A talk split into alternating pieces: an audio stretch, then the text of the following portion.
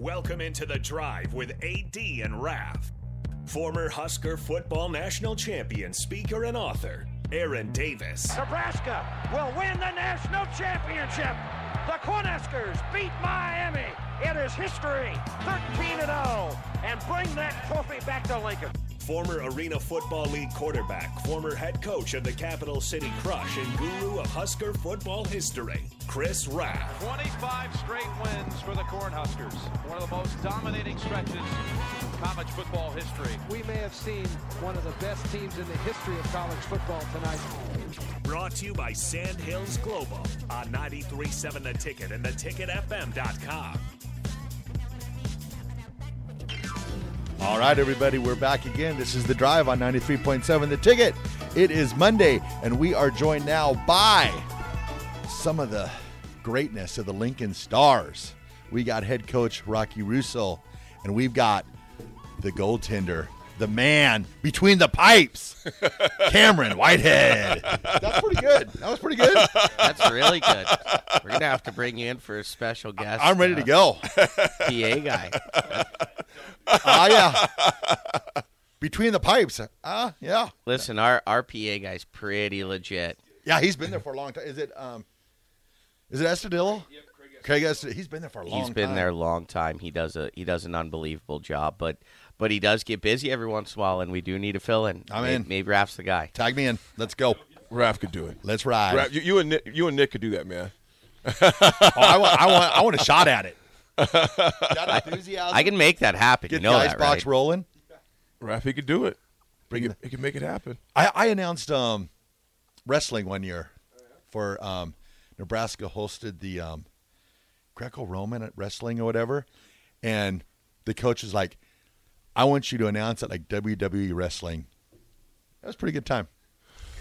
Well, enough about Raph. Uh, let's go. It's, it's Coach- pick on Ralph Monday. no, I've you not set noticed yet. yourself up, dude. Everybody's Coach me. Russo, you guys have not lost since April seventh. Actually, no, longer it before then. April long? April first. It's the last time you guys lost, and um, since then you've ran through Omaha, of course, the the epic win over Fargo. Cam, what's happening, brother? Coach, it's good to see you both. Cam, dude, when you walked in, you look like a point guard, man. You look like you can play all the, all positions, brother. Yeah, I don't know about point guard. I'm not too good at basketball. I think I'll, I'll take it from there. not, not much of a shooter, but in the in the paint, I'm pretty good. I could imagine that being in the paint. I You know it's funny? that. You said he's a he'd be a point guard in basketball. He's a he's a massive goalie in the in, in the, the hockey world, right? At six Right. three, but six three small when you start talking about basketball. It is. That's Yeah. that's true. That's, he'd, be a, he'd be a small point guard at six three in today's NBA, as Yes, far as that goes. But that's a big goalie that that's heading towards the National Hockey he League. is, man. I looked at you. I was like, okay, you were like in the door frame. I'm like, that's that's that's a tall dude right there. So, Ken, when you first start, where are you from?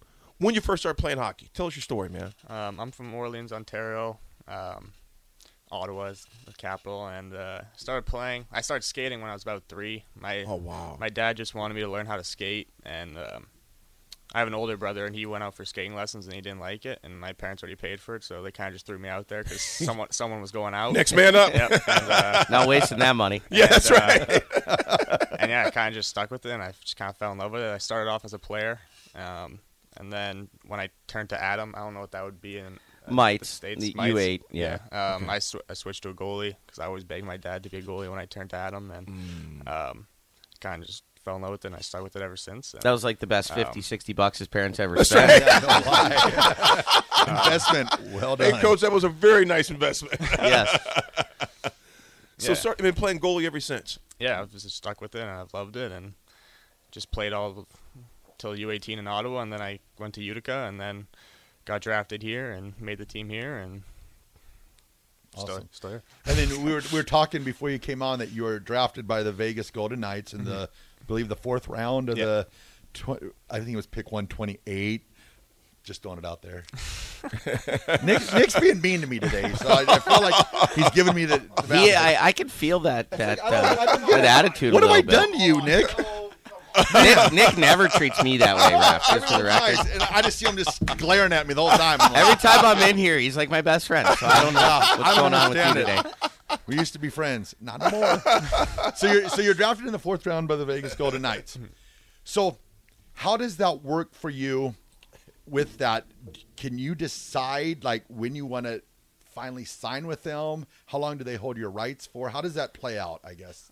Um, I guess it's really their decision on when they sign me. I'm not really So too good with that kind of stuff, but I can I can uh, uh, elaborate a little bit there. Cam is going to Northeastern University, uh, and in in the the hockey world, uh, you you get drafted, but it's different than football or basketball. You get drafted, and and your rights are retained for, uh, I believe it's five years, and so.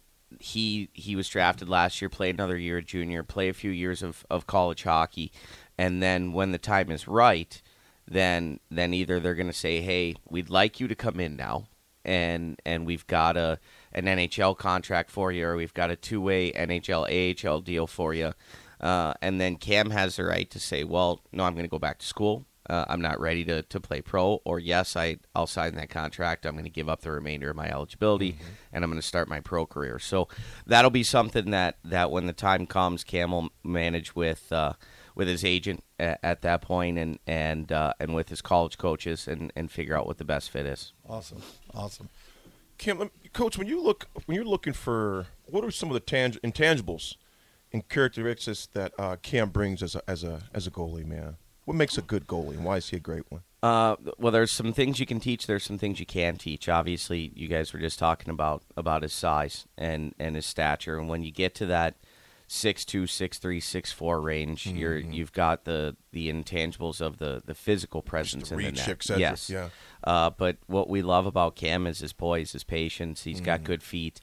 Uh, his his technical elements of his game are very good, and and that's a tribute to Cam. That's a tribute to our, our goalie coach, Art Bry, who is with him on a daily basis, and and then there's the competitive side of it. Mm-hmm. Never giving up on a puck, uh, and and when he does find himself in a tough situation, battling to make saves, and and uh, you know we know when Cam's in the net, he's given us the best effort that he can every single time, and Mm-hmm. and he's the type of goalie that that doesn't want it in the net during practice either. And I I've like had that. goalies that kind of go through the motions in practice. They get what they need, but you don't see that really competitive spirit come out. Mm-hmm. Cam doesn't want to get scored on in practice, and oh, and I love that because that brings the energy level up for mm-hmm. everybody throughout the course of the day because there's there's always a, a competitive element no matter what we're doing.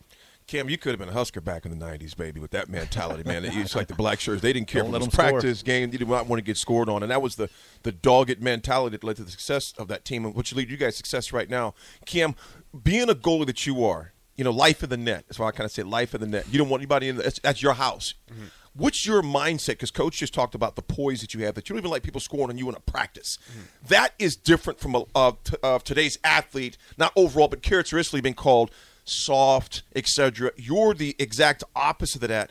Where did you form your mindset that you have right now? It's like I don't want anybody scoring on me in practice. I don't care if I'm in my sleep. I don't want you practice uh, scoring on me. Where did you develop that type of mindset at? Um, it's kind of just grown over the years. I mean, um, I've always kind of had to face a lot of adversity throughout my hockey career. Um, in U18, um, well, first year of my AAA season, I got cut from the team. Um, so I've always been kind of like, you know, always been the underdog kind of thing. And um, then the second year, I also made the team. And then when we won the championship that year, and then I got drafted into U18, made the team.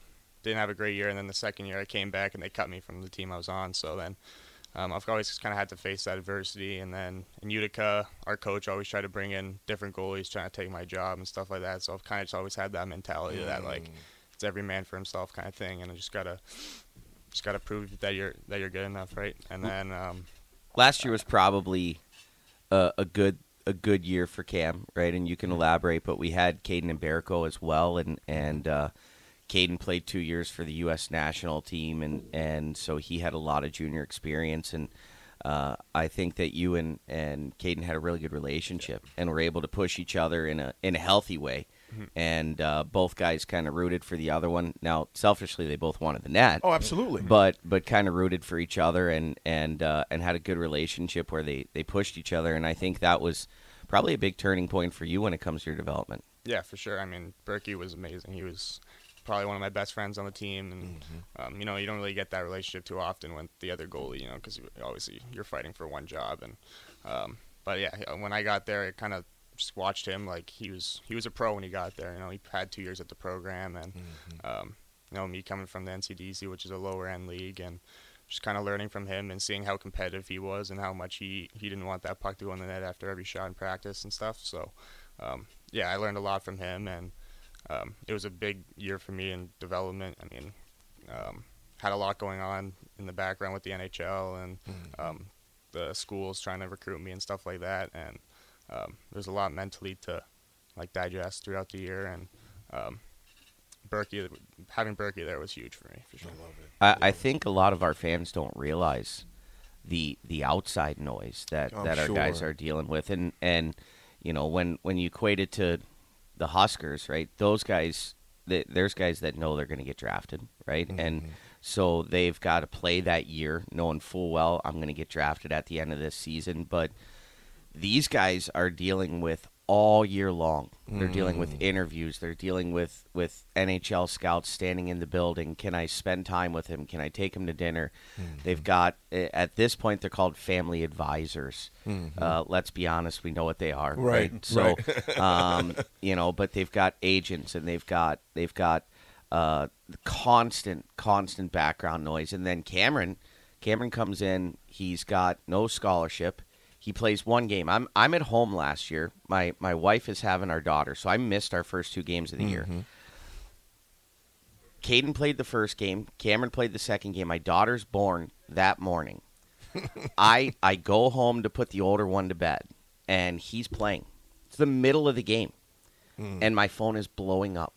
Notre Dame, Ohio State, Wow. North Dakota, um, Northeastern. They're calling me in the middle of the game because they know I'm not there.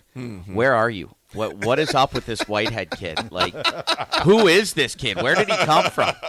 And and so you know by by the time he gets out of the net at the end of the game, he's got eight full scholarship offers. Wow. And so now it's go through the process of where do you want to go? Everybody's pulling in different directions. Everybody's got a different opinion. And so, you know, he's going to Northeastern, which is a great situation. He's replacing Devon Levi, who's been the number one goalie in college hockey for the last two years, just signed his pro deal with Buffalo. So um, there's a lot of stuff that, that goes on behind the scenes that nobody really uh, recognizes. And so to to be 18 years old and keep yourself focused and play at the, the, the level that these guys are playing at with all the outside noise is That's phenomenal. Go ahead, Ralph. I got to ask a question. I've always wondered this. Playing goalie, got a lot of padding on and stuff like that. So when people are firing those pucks, there, lasers, I'd like to say, does it ever hurt? Do you ever? It- it- There's spots that where it finds finds some bone and it hurts a little bit, but other than that, it, it really Finds does. some bone. I've always wondered that. I'm like, you can have so much padding, but you know, like kind of like playing catcher. You know, there's some spots that kind of open. So that's just, Yeah, no, it's, there's a lot of padding there. You don't really you don't really think about it to be honest. nice. How fast is that puck coming at you? Average. At this level, probably like 70. No, you're 80? you're not. Uh, at this level, a one timer is going to get in into the high 80s, low 90s. Good lord, man. Yeah. I, I see you're protecting that. I'd be ducking.